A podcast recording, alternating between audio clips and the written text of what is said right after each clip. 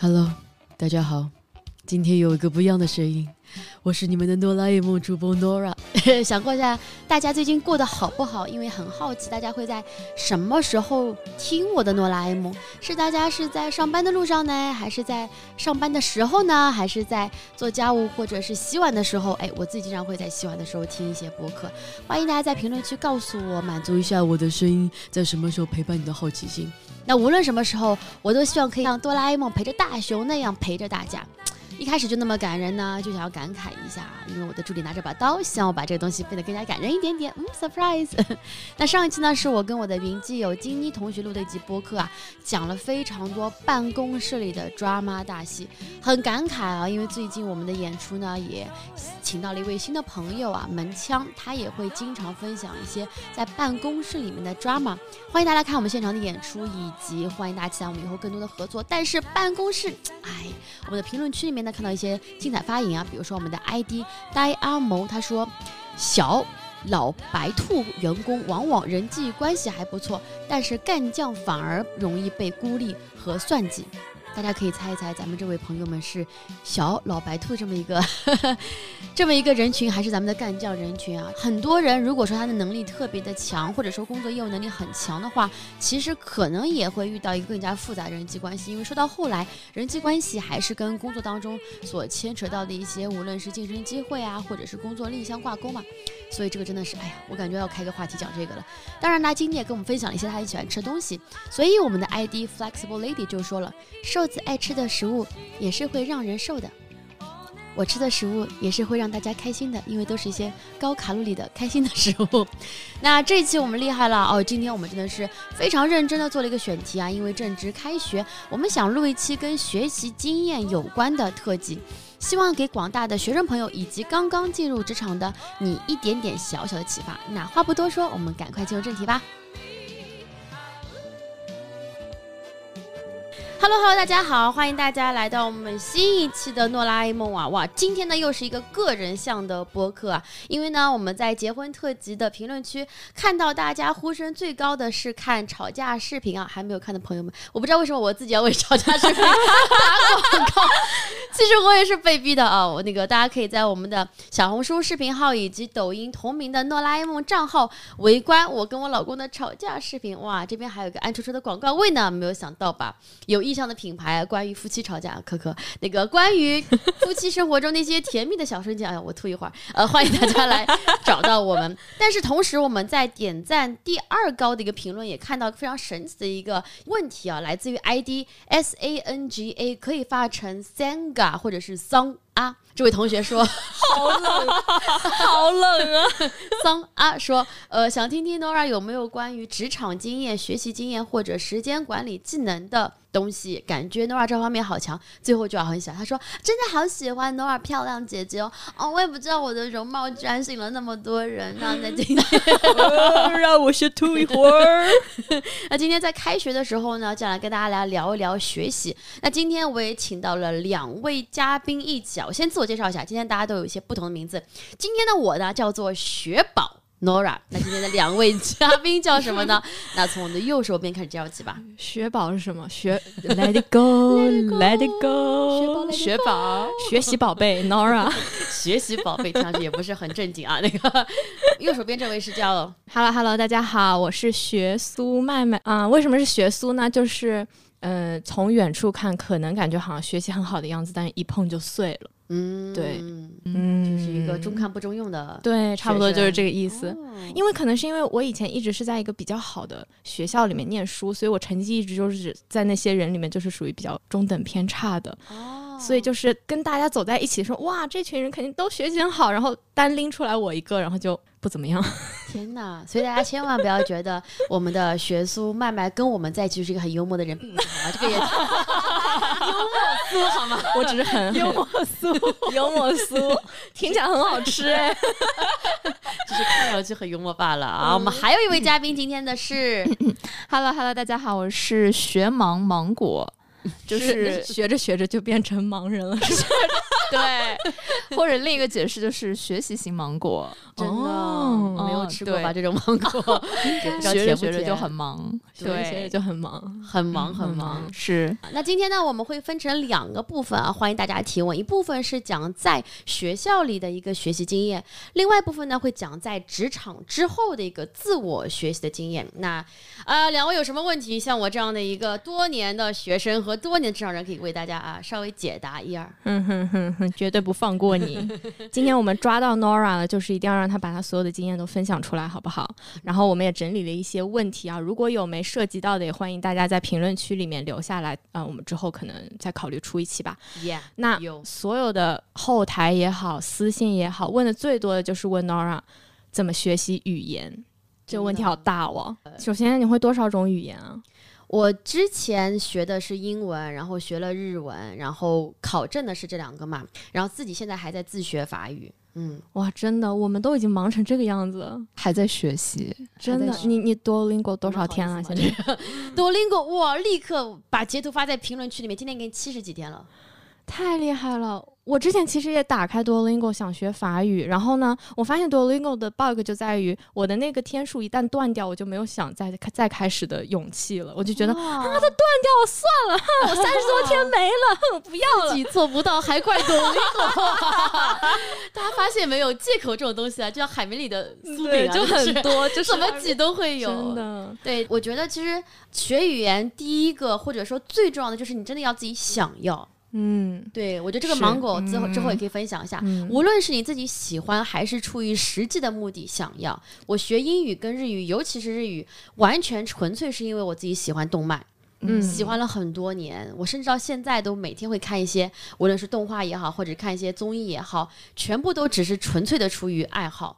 由于这个爱好如此之强烈，以至于我刚开始的时候，那时候因为网络还不发达嘛，然后有有的时候可能下到一点，或者是看到一点动画片，它是没有中文字幕的，会非常咬牙切齿。我说我想知道路飞到底怎么了，然后就只能自己嗯去学日语，就是为了能够哦看懂那一集发生了什么，是。就是这样的一些一些动力在背后。但是如果说，比方说有些人他就是为了大学里的考试，对或者说他学习这个语言可能也不是他感兴趣的，但是他工作有需要，是那这样的话应该怎么办呢？怎么找到那个动力点呢？非常简单，我觉得就是拆解你的成就项。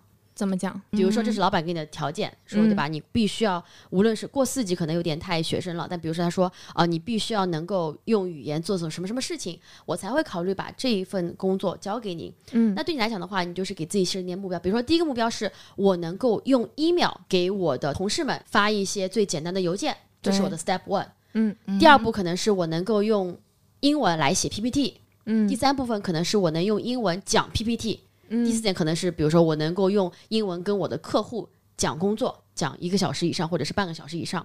当你把任务拆解之后，你每次完成了某一个成就项的时候，你就会有正向反馈，它就可以让你觉得说，哦，我过去做这些是有意义的。嗯如果说你的目标是太的，比如说我要怎么学好英文，这个目标太大了。嗯我非常就是觉得搞笑，就大家就会给我发一些，比如说。怎么样能够像你这样英文那么好？这句话就是，首先定义像我这样英文那么好，其次是怎么样？我的天呐，就给我发一个私信，我感觉我不回个十万你，你得写本书给他。对，就是都不知道怎么那个。然后还有人会发一些类似于，就是为什么这个问题我很不惊讶，是因为近两年已经有人给我说，我刚生了一个孩子，怎么样可以把孩子送到你这边，接受一下教育？我想说，你孩子才一岁，就是 呃，我这边怎么早教呢？这个我也没这方面经验。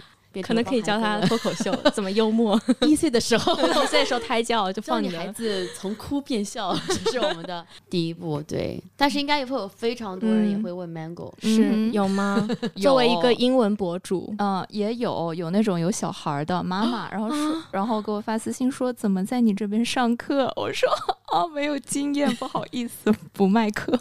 真的，对，然后大家其实问我最多的就是关于口语的，因为很多人就是不敢开口说嘛，因为我们从小到大就是阅读啊、听力其实都。怎么说？我们练的比较多，然后我觉得口语的话，就是要自己敢开口说，然后没有人跟你对话的时候，我一般就自己在家自言自语说。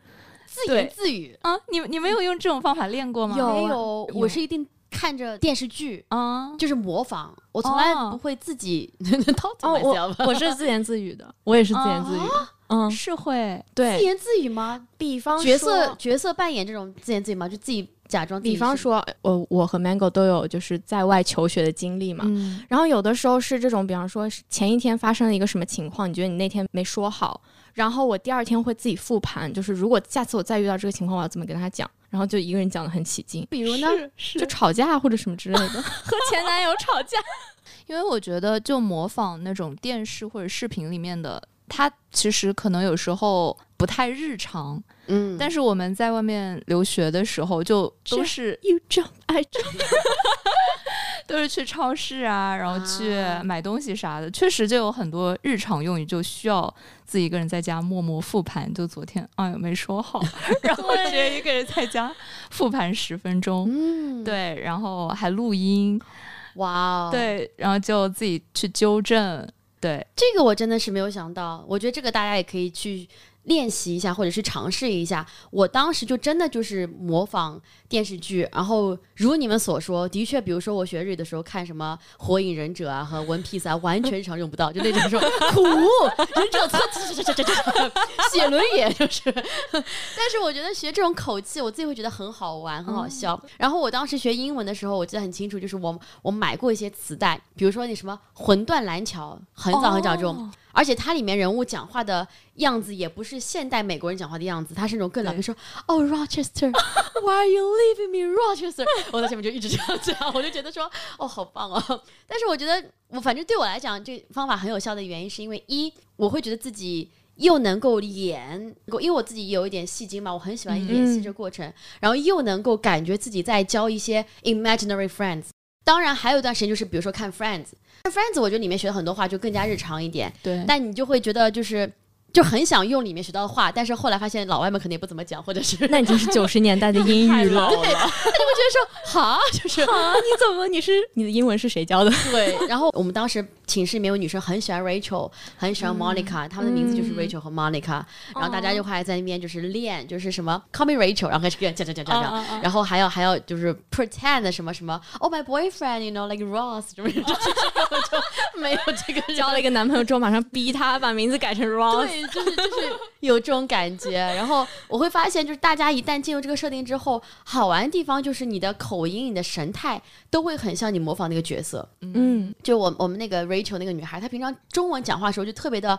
她是可能讲话有带点北方口音，就是这事儿没啥没啥。英文的时候就是 Oh my God，就是 everybody，就是 就是根本就觉得中文跟英文是两个人。嗯但大家英文都还蛮好的，他们也都去了国外的大学深造，这个样子。哎，那你会特地去背单词吗？就是从 abandon 开始？为了考试绝对会背单词，但我、嗯我印象中我没有背过词汇书，背过的话也就是背了一页，就是放弃，跟绝大部分的 绝大部分朋友一样。嗯但是我记得我以前学单词的时候有几种方法我印象深刻，第一种就是错题本。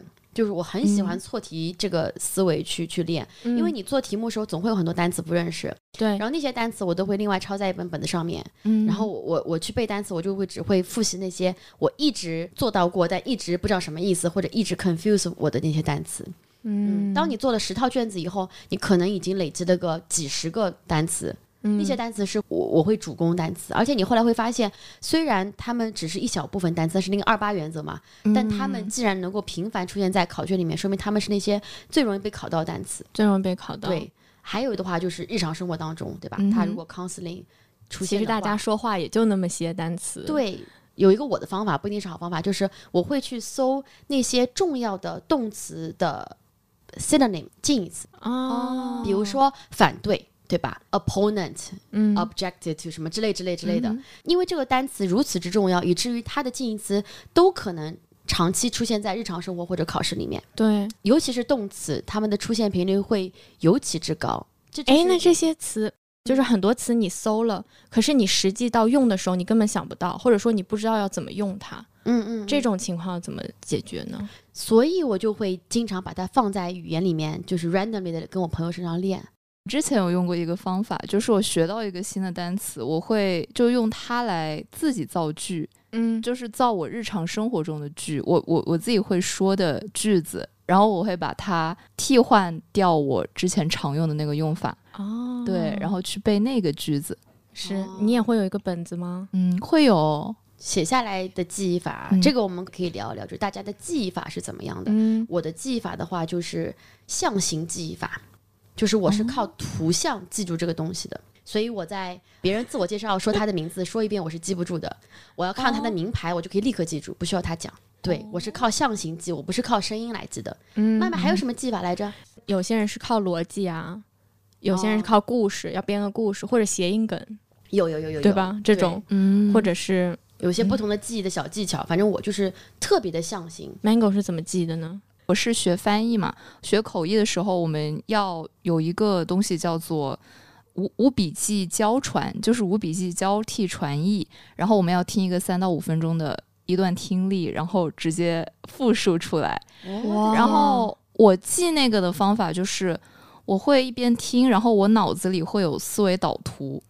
哇就是我不行，应该应该也是逻辑型的这个是，对，是逻辑型，但是它也是用思维导导图方式在你脑海中呈现，所以它也算是一个图像。哦，对，哦但不在我脑子里，它肯定是一个画面，哦不可能是一个导图的形式。是，对，但是我觉得也得看那一篇文章它是什么，它是一个故事，还是它嗯是一个就比较有逻辑的一篇嗯文章。明白。嗯对，哇哦，哇，太厉害了突然间看 Mango 又高大了一些，真的，但是我我是那种马什么梅什么都没。记忆力其实也是可以锻炼出来的，我觉得。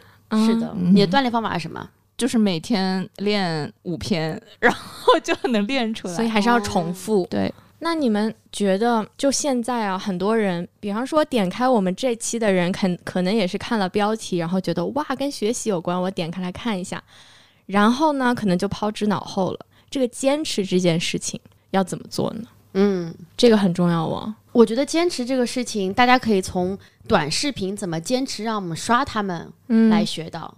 短视频哦让我们刷它的方法，给我们的正面反馈就是，你只要刷了我的短视频，我就不断给你推你喜欢的，对这就是正向反馈。是所以其实学习也是一样的，你能够找到一些小的激，像我刚才讲到的，它能够不断激励你的话，你就能够长期学下去。比如说，其实我觉得多邻国，比如说像你说的吧，嗯，你每天坚持，他会给你一个啊，你你真棒，三天了、四天了、五天了，这对就是正向反馈，是让你觉得你跟别人来讲不一样，能够一键分享你最近。刚连续学了两天，这种 不值一提的胜率，它就是一个正向反馈。然后对我来讲的话，有个额外的反馈就是，呃，我的老公，我的老公特别喜欢我身上学习的这个特质。我是这样的，我现在每天都很期待着零点一过，我就立刻学第二天，立刻连胜，啊我就拿着东西给他看，他每次会给我个大拇指，或者说表扬我，就会干嘛干嘛。嗯，当当然，就是这就是你可以找个学习搭子，比如说你们在群里面打卡，就是每天大家可以在里面打卡，然后就会有旁边人就是嗯。说好了，每个人都需要拍彩虹屁，就是哇，已经四天了，哇，你真是太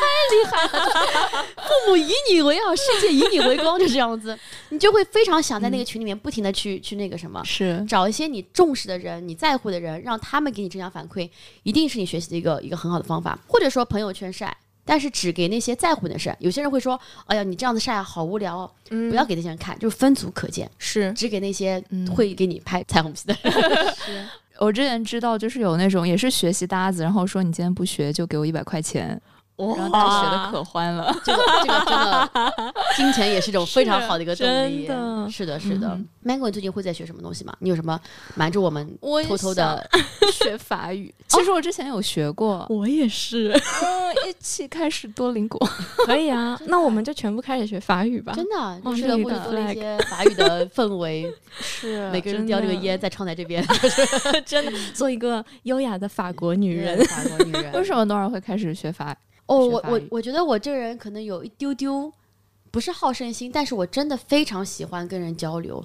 所以这次我跟我老公不是去到那个迪拜跟突尼斯那边，大部分人都会讲法语。嗯我发现那边英文很差，当然更少人讲中文了。我发现我跟他们无法交流的时候，我非常的挫败。嗯，因为我不能让他们笑。比如说我我去到美国或者去到那些能够讲英文的国家，哪怕是跟一个前台，我都会开一些玩笑。比如说他们会说啊，你们你们是夫妻吗？就是因为我会跟他们讲说，哎，我们可能在度蜜月，能不能帮我们生个房？然后他们如果说不行，我说啊，那我们的婚姻快就取决于你的，就是会开这种玩笑。哦我很喜欢跟大家聊天，但这次去磕磕绊绊，就是连 我们俩入住，对我们两个 me him 啊，不懂 我写给你看，就是 很挫败，就是连入住这件事都很挫败，就是要 call taxi 都很挫败，是我就会觉得非常的不爽，然后我就想说嗯我要学法语，然后。对，就正好就是有了第一步之后，就后面其实对我来讲就是坚持没有那么难，因为它是用你碎片化时间。比如说我在等人，我在等一件事情结果，然后那件时间本来是用来刷微博或者是刷什么东西的，现在就可以用来学习了。嗯，所以我觉得其实也是帮助你提高一下生活的一些小效率。那怎么抵挡这个诱惑呢？如果说哇，我就是呃打开了小红书，呃，然后其实没有，就是想要打开，我觉得每个人都 deserve 你在生活当中浪费 quote and quote 浪费一点时间，因为每个人的时间不可能都永远都紧紧绷的。是你只要知道说你该给学习的时间你给了吗？你是不是无悔就可以了？嗯，我到现在为止不觉得我看任何搞笑视频的时间是浪费，因为它对我来讲就是放松。是，但有的时候大家会就是一刷起来就没完没了的，你怎么样打断自己的这个停下来，让自己停止这个动作？比如说啊，比如说现在对我来讲，一个是每天到十二点了，因为晚上是我们刷短视频最多的时间嘛。对，每到十二点，我看到那时间一过，我自然而然会告诉你，我先去学一下法语。你学完之后，你就再也不想回去看，因为你要睡觉了，嗯很晚了。是，嗯你这个 pattern 就已经断了，嗯给自己一些节点。是就不要想太多，马上先退出去。对，就是因为我要想争第一，我要想立刻保证我的连胜，因为我的 一天很长，很多时候我只有那个时间我会记得去刷。那个题，但是比如说之后演出也好，工作也好，其实我就不会想到我要去刷题了，然后就九点多了，然后就再有几个小时的话，我的连胜记录就要被破了。所以只有最一开始那几个分钟是我最能够维持我的连胜记录时候，是这就是你自己心里面到底想要什么，你想要这个你就可以做到。你小时候也是这样吗？我特别想要的是跟自己比，或者是给自己一些东西，我觉得这个非常的重要。比如说地理，我从来没有想过赢过任何人，哎 哎，突然发现就是不会的学科了。随便赢我，就是什么历史，就是历史还好，因为我擅长。背东西，嗯但比如说什么化学，我的天呐，随便赢我六十分，我就是给自己鼓掌，就是不在乎全班平均分八十八分，我就不在乎，就是 对我来讲这很重要。但是如果英文，如果有人在我之前在英文课上让别人笑了，我就会觉得不行，明天我要想个段子。这个回家开始复，盘是吗？回来为什么这个小胖子会比我好笑？What happened？为什么他能插话，我为什么今天没有插话？我就会复盘这种东西。嗯，在在乎的事上有有胜负欲，我觉得这是我一直以来一个人生的一个原则。那我们聊聊我们在上学时候的一些学习经验吧。嗯嗯，Nora 在学校里面是一个怎么样的学生啊？嗯，我觉得我在学校里面不同的阶段学习的方法是不一样的。嗯我在小学的时候一定就是乖，嗯就是老师说什么我就做什么，因为我的成就感来源于老师的表扬，嗯老师的这个小孩子厉害厉害。哎，现在不是这样吗？就是不是老公说，哎，今天抖老公跟老师都已经是一样的了，这个抖音狗嗯 是的，是的，老公给我的那个你知道吗？gift 跟老师给的 gift 不太一样的，这个哦哦，anyways，这个什么什么？付费环节 但是对小学我就是个非常喜欢听话的一个孩子，嗯但是到了中学之后，我发现我不一样了。一部分不一样是因为我爸妈一直在提醒我说，小学对吧，你可能就是成绩很好或怎么怎么样，但是中学你去了一个每个人都是从小学的 top 出来的一个一个中学，所以你在这边很很可能会受到挫败，嗯你可能成绩没有那么好了。因为是小学我也。不怎么偏科，因为小学没有讨厌的地理跟那个化学。中学里面的话，就一下子面对就是很多人都很厉害，然后名次立刻下滑到就是中游，然后你要怎么样去保持自己的心态？你要怎么样再去受到表扬？因为那个时候我已经不可能一直获得老师说啊你是前三名中表扬了，所以我的那个。就是那个心态就变了，我变成说，哦，爸妈说的没错，就是只要学习维持在一定的就是成绩就可以了。更重要的是享受学校，以及找到自己在学校能够做的开心的事情。是所以说我在学校里面的学习更多的是说，保证我喜欢的东西我还是特别好。所以我当时的语文和英语还是顶尖，嗯其他地方的话就是做到顶尖其他地方的话，你比如说那时候我还会参加那个呃作文比赛，然后那个话剧演出，还有那个英文讲故事比赛，都是在中学里面做的。就这些都是我一直 constantly 告诉自己说，你既然喜欢，就做得更多一点，嗯其他的话就保持一个 OK 的水平就可以了。然后还有一点的话就是。学习跟玩乐是结合在一起的，比如说，因为我很喜欢英文或者很喜欢语文，所以我参加了社团。因为我觉得社团对我来讲是个玩嘛，对吧？老师嗯没有怎么去指导，对，然后你又可以学习，又可以跟大家一起玩，这个转变非常重要，就不再仅限于老师说什么在做什么，因为老师那时候已经不给你布置任何的任务了。然后这是。我的中学期间，包括中学时候，你看到了非常多的人，你知道了一些你触及不到的高度，比如有些他数学就是特别强，他以前是嗯奥数出来的，然后数学题的是别人都在说最后一题有几种解法，你最后题解都解不出来，这种时候嗯，我最后一道题永远只能写一个解。我也是。就是完了，这个这个这个不完了，我也是。然后就是就是你会知道说，那那就是别人擅长的地方，但你会发现别人可能英文课上就没有你那么的能说会道，嗯性格上没有你那么的喜欢去演，或者是去做一些比较外向事情，那就是大家能力不同，嗯可能以后成长路线不同没关系。他也会被老师表扬，你也会被老师表扬啊。是大家在不同的方向去发光发亮就可以了。然后到了大学，又是个完全不一样的进阶形态，因为你发现大学里面更加松散了。因为中学跟小学，至少你必须得保证出勤率是百分之一百左右。大学你会发现，对吧？中学跟中学，你偶尔会可能，你你从来不会逃课，但你可能比如说会因为各种事情，比如说你迟到或者干嘛干嘛。小学我连迟到我都会觉得说不行，我要去管纪律，我怎么能迟到呢？就是憋着一泡尿我都会 上完整节课都都不会提前走。中学会觉得说哦，上厕所还是比较重要的，就是不要憋出事情来。但到了大学，你会发现早上起不来，嗯逃课，或者说出勤率只占你的分数的百分之三十。是你就会有非常多的原因知道说，OK，出勤率都没那么重要了，你的时间更自由了，有更多诱惑了，有更多学生社团，你甚至可以开始谈恋爱，你还有学生的工作可以做，嗯，对发现时间呃还有实习，是吧？？你发现时间开始不够用了，主要的是你要怎么自己去安排，甚至你不跟爸妈一起住了，你住在宿舍里面，就完嗯全自由的一个成年人了。是你的学习就更加变成说，我要把仅有的我的 attention 放在那些能够让我毕业以及绩点能够达到一定的要求。比如说，我们当时交换生的要求绩点是 X，那我嗯再怎么样，我的绩点就不能跌到这个上面，因为你不能够偏科到太严重。就是当你想要的东西跟你要做事情有一个很明确的界限的时候，你就会给自己一些自我的要求。我能怎么办？我能怎么做？所以其实我觉得贯穿始终，每个都是来源于我想要什么，什么能让我快乐。嗯老师表扬让嗯让我快乐，呃，学习和娱乐放在一起让我快乐，然后就是找到我生活中开心事情让我快乐，所以我就会在每一次的学习计划上面去做那些让我快乐，同时又能够满足标准的事情。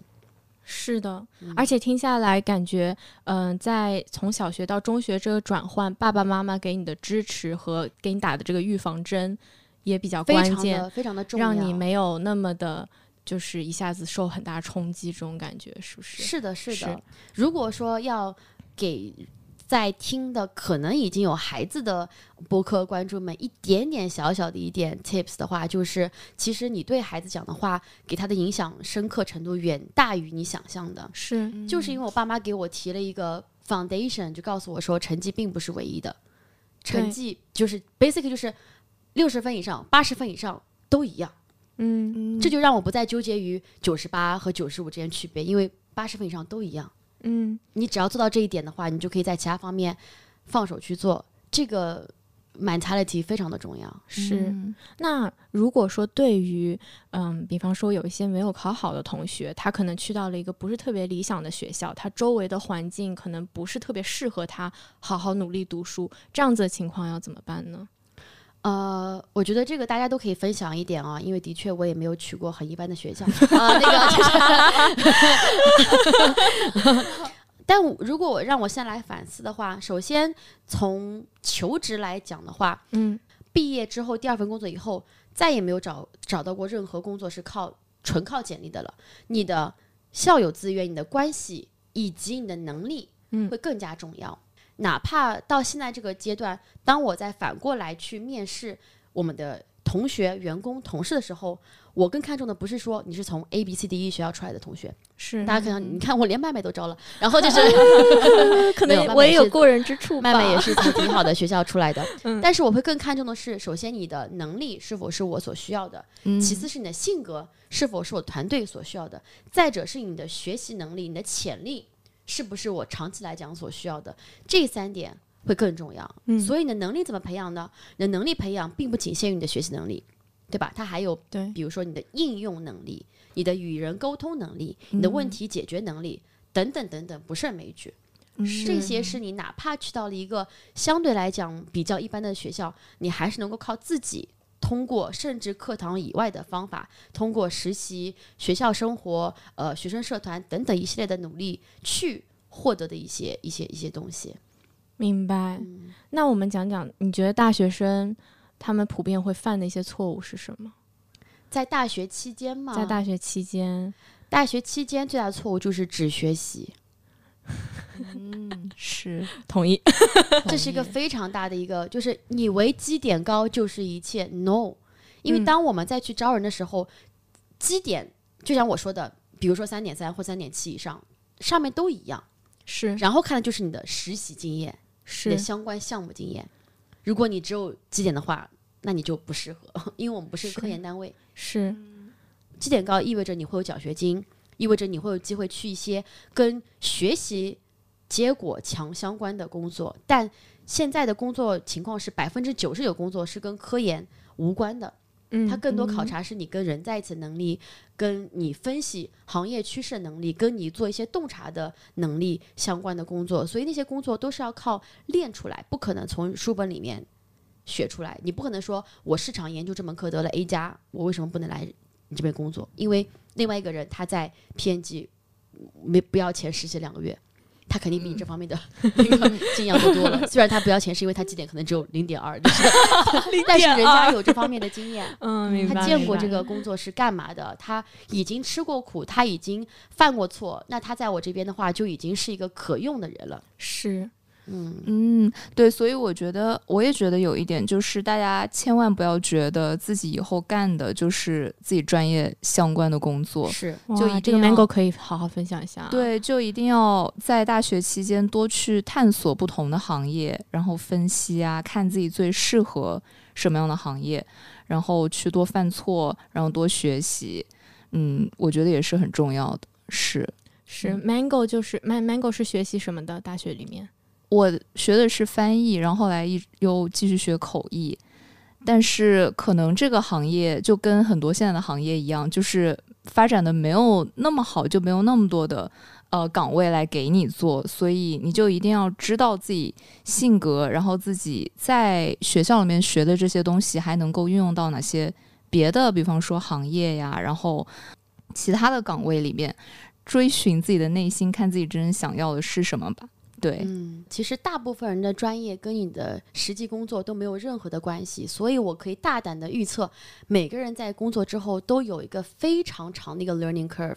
我举个例子，比如说我的第二份工作是做战略咨询，嗯。我们工作的最开始三个月吧，嗯我们都有一个线上的 program 需要我们完成的，那里面就是非常多跟战略咨询有关的一些呃 framework 也好啊，或者是 methodology 也好啊的一些学习模块，对。因为老板们也都知道你们。的专业五湖四海、五花八门，你们嗯来这边，可能有些人 case interview 做得好，但是大部分人应该是没有这些专门的能力了，所以你们就是要去学习。所以其实有些工作它都已经在告诉你说，这是你毕业之后延续学习的一部分，你必须要把学习能力带过来，你必须要接受说，你不是立刻上来就可以帮 CEO 就是大展宏图、大大展手脚，不可能，你得先从基础学起，这样子。所以，对所有这些还想要继续努力，或者说在职场上有新的一步发展的同学，我都会建议你找到你现在工作当中哪些技能、哪些的能力是对你晋升或者对你 transfer 到下一个岗位最重要的。找到他，找到自己的短板，然后做计划去怎么学习。嗯最简单一点就是，我见到过很多人，他们在工作之后都快开始找考证。对我如果没有这个证的话，可能我也做不到经理，我就永远是一个打杂的。是他们就会有这个反过来的 push，嗯，所以这个 push 其实无论是自发的或者是公司给你的都非常非常的重要。是 Nora 在进入职场之后考过什么证啊？这就不得不说到我们的经纪人。资格证了啊！我也是没有想到，作为一个演员，我还要考经纪人这种，考出来那考了那，我考过了。全公，司全公司都有，全公司都有了哦。现在就是有两位朋友还没有。压力给啊，到这边，压力给到 Mango 哦。和 C。真的，每个相关从业人员都去考这个全国经纪人演艺资格证吧，好像对是这个是对，当时其实我的第一反应就是完了，就很久没有系统性的学习了，已经没有一个考试的 deadline 给到你。就是你平常学的话，你你给自己说啊，我学挺好的，你就你就过了。但是这个考不考过是一个客观东西嘛。对，然后宽宽，我老公就跟我讲说，太棒了，又有可以见证你学习能力的机会出现了。又有可以表扬你的机会了。哦，我真的是整个人，他就到处跟别人讲说，他一定会考得很好的。我说，等一下，我还没复习呢，三个月的后事你千万不要把我顶的特别那个那个什么上面。其实我内心很紧张，因为我觉得他已经把我的 flag 立得非常非常高了，是而且这个证的确是你一年考一次嘛，你考不过的话，你要等第二年。但我当时学习的方式其实跟我大学考试几乎是一模一样，一模一样，就是突击型学习，集中式复习。集中式。嗯你用了多久？我一个星期，哦，嗯，我一直跟自己讲说我要提前一个月，因为我在网上小红书上看什么很多攻略，说什么什么六十天带你干嘛干嘛。我发现我的搜索记录从六十天学会考过变三十天 变七天突击，这个搜索记录真的是，我觉得小红书可能最后都复习吧。他开始给我推说只有一天了怎么办？哎，我当天考试前一天，我我就是小红书给我推送说什么这个证你只要一个晚上复习什么什么什么，我说真的假的？我都复习这么多天了，感觉还是是会过不了。小红书 no too much。然后当时就你提前一周，然后因为也买了一些教材嘛，然后就看了全部的教材，就是每天花大块的时间，因为我是那种比较能够集中式做的人，把手机放到旁边，把自己的氛围沉浸好之后，我是比较容易。看进去的人，那我就给自己一个，比如说一上午，或者是看完多少东西，我才能够休息这样的一个目标。嗯，然后等我看完全部的书之后，我都会把彩色笔、马克笔把里面的重点，我认为重点内容全部都标出来。因为像我说的，我是图像记忆，它如果是彩色的话，在我脑海中就会有额外的一些被记忆的可能性，嗯，然后就开始狂做题。其实也没有做那么多，我本来想说我要把全部真题都做完，其实并没有，可能那时候就做了三套题，然后做完真题之后就做错题，是就这些方法。然后最后一天晚上，我记得我都是复习到凌晨三到五点，因为我告诉他说这是我的 minimum I should do，就是我至少应该把这些错题全部都做对，嗯是否则错题都做不对的话，我就更没信心去去参加考试了。然后就这样考试，然后就不小心得了我们全公司的第一名。是这样的，就是这故事是这样的啦，就是我们在一个电脑房考试，然后考完之后不是他会立刻出分数的嘛？，对他马上告诉你过没过马上告诉你啊，不是过没过是分数，对，会告诉你分数。然后我当时是考了一个八十几分，一个七十几分，及格线应该是六十分嘛。然后每年的分数线都是会根据当年的总体分数给你一个分数线，保证可能一半的人可以过，大概是这样一个通是是过比例。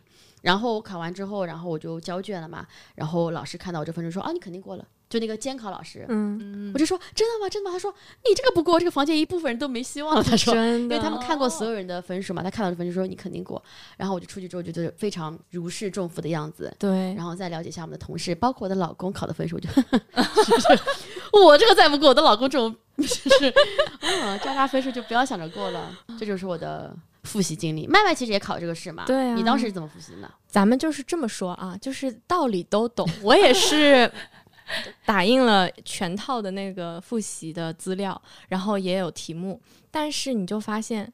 永远是最开始的那部分，你是复习的最精细的，因为时间最充足嘛。越到后面越潦草，越到后面越潦草。到后面我是我采用的是先刷题，然后呃做对的部分就先放掉了，然后做错的，然后我再回过去看他的那个资料，可能重点读一读这样子。你花了多久来着？有一周吗？可能也有个五天的时间 是因为什么这么的？因为我也花了差不多的时间，但是我只考了、呃六十几分。但是结果是好的，对，结过了，果是好的过了过了是是没，有让我低看你一点，真的是。嗯，明年就要考了，哦，加油！紧张。这个最吓人的一点在于，它是一年一次，你不是说什么这次没考过，我下个月再去考一次，没有这个说法，就是更紧张。是的嗯，Mango，对你考过试吗？毕业以后大学南哥，你考过试吗？从小到大，毕业之后就没有没有考过了，好像。啊，那恭喜你，很快就会有这个很快明年就要考了，已经忘记怎么考证了。耶耶。那嗯这个我就要问了，因为其实我已经离开学生时代很久了嘛。嗯你们觉得你们从学生的身份转变到职场的身份上，在工作当中会有遇到一些诶，我的身份不适应这样的一些情况吗？比如说，有些人心里面会说什么、啊，学生思维带到职场，好像影响了我的职场的发挥。你们自己会有这样的一个困扰吗？麦麦应该有很多吧，职场上做的不够好的地方应该有很多吧？这个你你就发现你是需要去自己去找很多东西的，不是老师告诉你这道题目，嗯你嗯，解一下，然后你答完了就结束了。嗯它通常职场里的问题是一个很大的题目，然后你要自己拆分，然后要自己想那个解决的办法。嗯，对是。然后我也觉得，就是要在职场里面要怎么说，主动一点去找自己的问题，然后主动一点去提问，然后跟别人沟通，都是要自己学习的，慢慢摸索的。嗯，对，就是跟学校里面老师教你是不一样的。我觉得职场里面有一点跟学校里面是完全不一样的是，学校里面你大部分时间其实是在向老师学习，嗯老师助教或者很少一部分的同学，老师可能会说啊，他也有这方面的解题思路，或者他写的篇很好作文，想学习。但是在职场里面，你永远都是三百六十度去学习，无论是向上学习，学比如说学你的老板，学你的上级，或者是向平级学习，甚至是向下学习。我觉得你的学习过程跟学校相比是更加 wholesome、更加完整的三维立体，三维立体。嗯你永远都不知道你能够从一个跟你做着完全不一样工作的人身上学到什么有助于你去做一些商业判断的，比如说一线知识。我以前一些工作里面，比如说有些工作它是可能是 App 公司嘛，嗯有客服人员，嗯你甚至可以从客服身上学到一点，比如说我当时是做 branding 的，你会发现说客服当中他们用的一些话术或者他们用的一些解决投诉问题的方法，你其实可以用到你的品牌当中来，反向解决他的问题。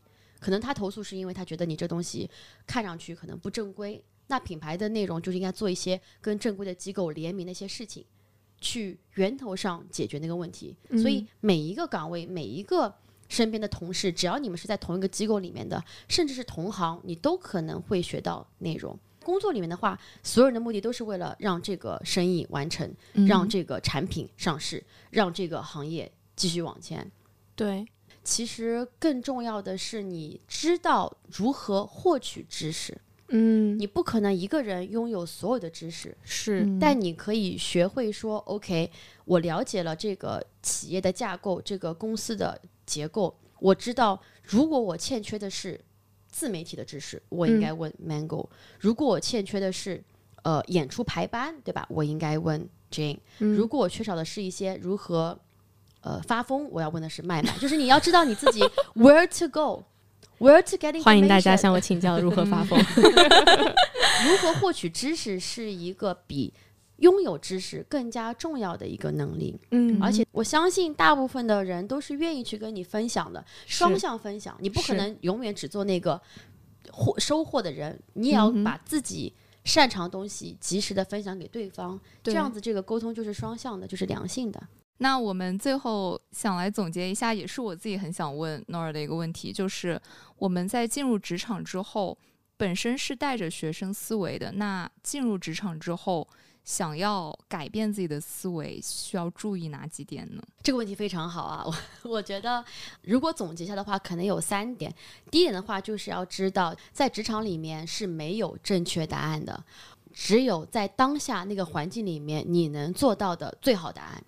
它受限于你的商业的问题，也受限于你个人能力。比如说新产品上市了，怎么样让它做到销售单月破千万？嗯这个问题有无数种解法，但是你的解法一定是限定于你的公司资源有多少，你的个人能力有多少，以及你的产品产品力本身有多少。它有无数个元素 go into 你到底能不能解决这个问题，以及能够解决百分之多少这个问题。所以要告诉自己说，我找不到一个正确答案，但是我要找到一条我能做的，这个是第一点非常重要的一点。那第二点的话就是，你要知道在工作以后，你被给到的题目本身就可能是错的。我们在学校里面的时候，经常会发生什么啊？就是啊，老师这个题目啊没有解，老师说哦，不好意思，我忘给了一个条件，或者是考试考到一半，突然进来一个老师说：“哎，那道题目我们那个改一一下。那你就知道说，其实，在学校生活当中，每一个问题都有正确的问法，”嗯，因为它有正确答案，相应就有正确问法。但在公司里面，在职场里面不是这样的。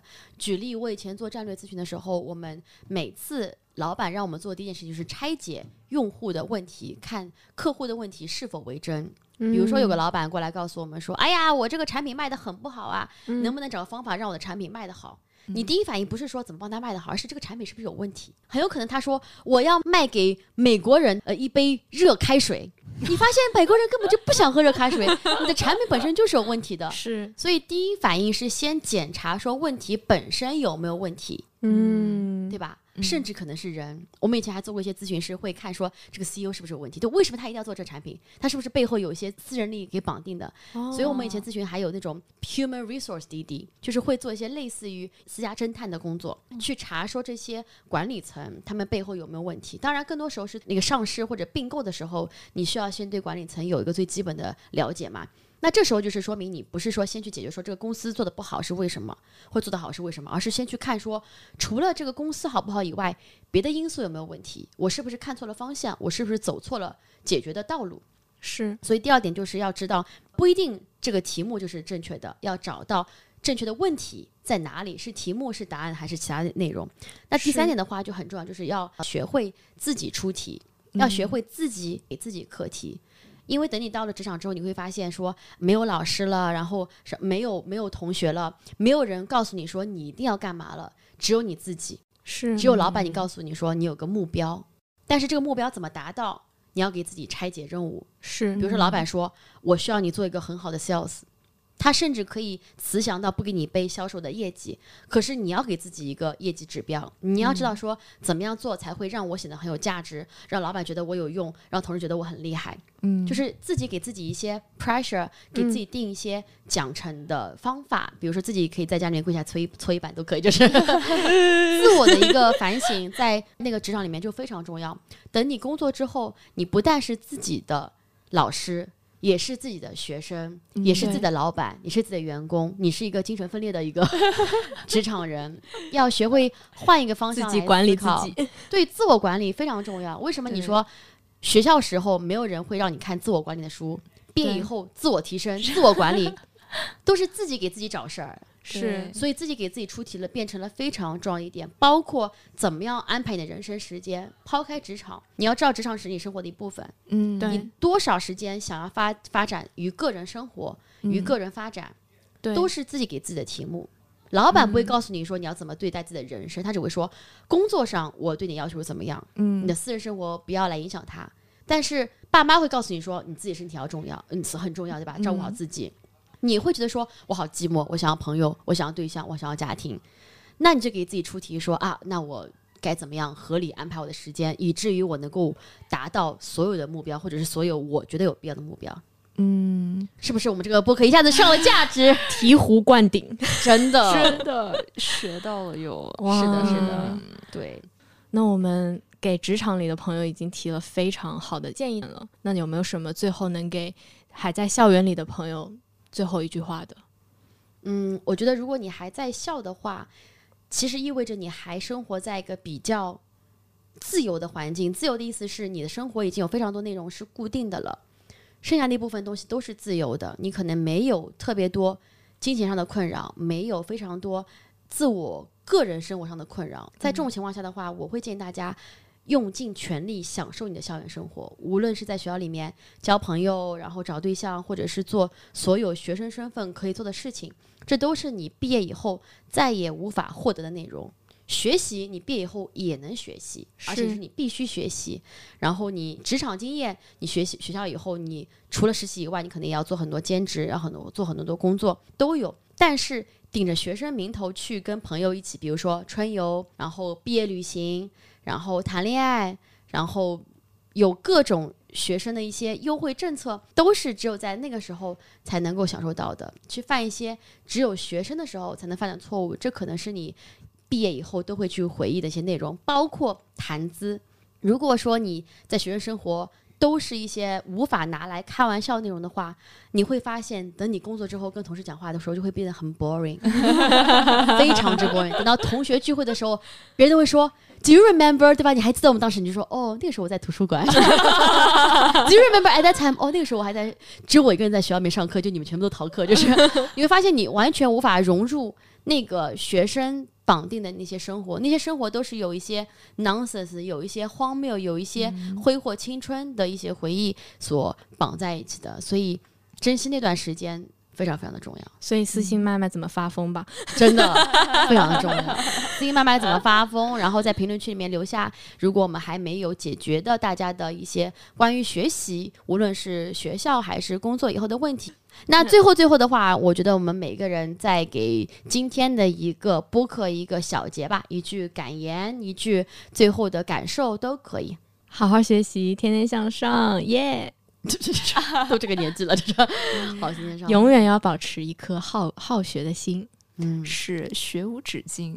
然后因为回头是岸，怎么回事？因为我我也初入职场没有多久。所以其实我也跟大家一样，还有很多需要学习和探索的部分。然后今天从 Nora 和麦麦身上也学到了很多哦，对，之后一起继续进步，耶。耶，一起学法语吧！耶，我最后一句话就是期待大家可以看到我们三个人都可以用法语彼此交流啊！这个 flag 先立在我们的评论区里面。大家如果想听我们的法语进展的话，我们会在两个月后看看我们是不是彼此都加了六十天学习的那个 连胜记录啊！那如果大家有什么其他想法的话，欢迎在评论区看到你。如果大家还想了解时间管理跟职场经验有关的内容的话，评论区够多发言，够多留言，我们也考虑可以再。开一期，好不好？好，那今天播客就到这里结束啦，感谢大家收听，那我们下次再见，拜拜。